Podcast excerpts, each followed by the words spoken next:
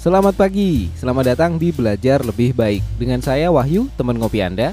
Sedikit cerita, saat ini saya merintis usaha bersama keluarga tercinta Setelah hampir 20 tahun bekerja di perusahaan multinasional. Di episode-episode ini saya akan coba share hal-hal yang saya pelajari dan terapkan dalam membangun usaha. Termasuk juga suka dukanya, rintangannya, teknik apa yang bisa dicoba, dan referensi literatur yang menarik untuk dibaca. Semoga bermanfaat Cerita lagi, kali ini masih tentang gagal atau lebih tepatnya produk gagal. Kalau usaha memang mesti siap untuk ketemu dengan yang namanya gagal, G A G A L. Nah, tapi mesti bisa meminimalkan efek negatifnya yaitu kerugian dan kita bisa memaksimalkan efek positifnya yaitu pelajaran. Oke, beberapa tahun lalu saya ditawari produk baru nih, tongsis atau selfie stick yang jenisnya keren banget lah ya kalau dilihat. Jadi dari produsen itu ngirim fotonya, videonya, terus brosur PDF-nya. Karena bentuknya kelihatan keren, foto dan videonya juga meyakinkan, oke okay lah. Saya coba kulakan pertama, 15 pieces, bayar ini SO, kemudian dikirim. Beberapa hari kemudian paketnya landing, ngurus bayar-bayar cukai, beres, barang sampai, terus seneng dong, bisa langsung jualan, ya nggak? Ntar dulu, pas dibuka ternyata zong. Barangnya ampun deh, kaki-kakinya itu nggak pakem, masang gripnya untuk masang handphone gitu ya, ribet.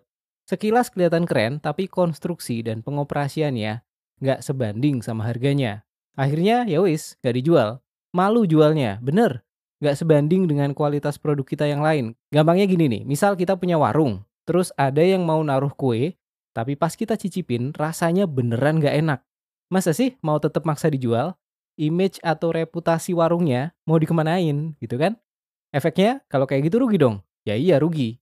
Dan kalau dipulangin, dikirim ke suppliernya, ongkos kirim sama capeknya itu nggak nutup. Jadi ya wes. Terus salah siapa? Bisa sih kita nyalain supplier, tapi bukan itu pelajarannya. Menurut saya, di sini ada pelajaran berharga.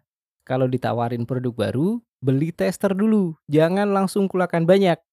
Pegang dulu, coba pakai, rasakan pengalaman sebagai user produk tersebut. Apakah sesuai dengan ekspektasi atau tidak?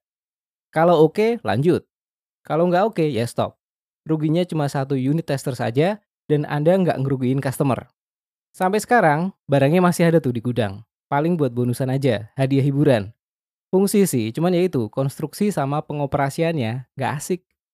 Jadi sharingnya sekali lagi, kalau ada produk baru, beli tester dulu. Jangan langsung stok banyak. Cek fisiknya dulu, pastikan sesuai ekspektasi, lindungi customer Anda, dan dalam pada itu Anda juga melindungi image usaha Anda.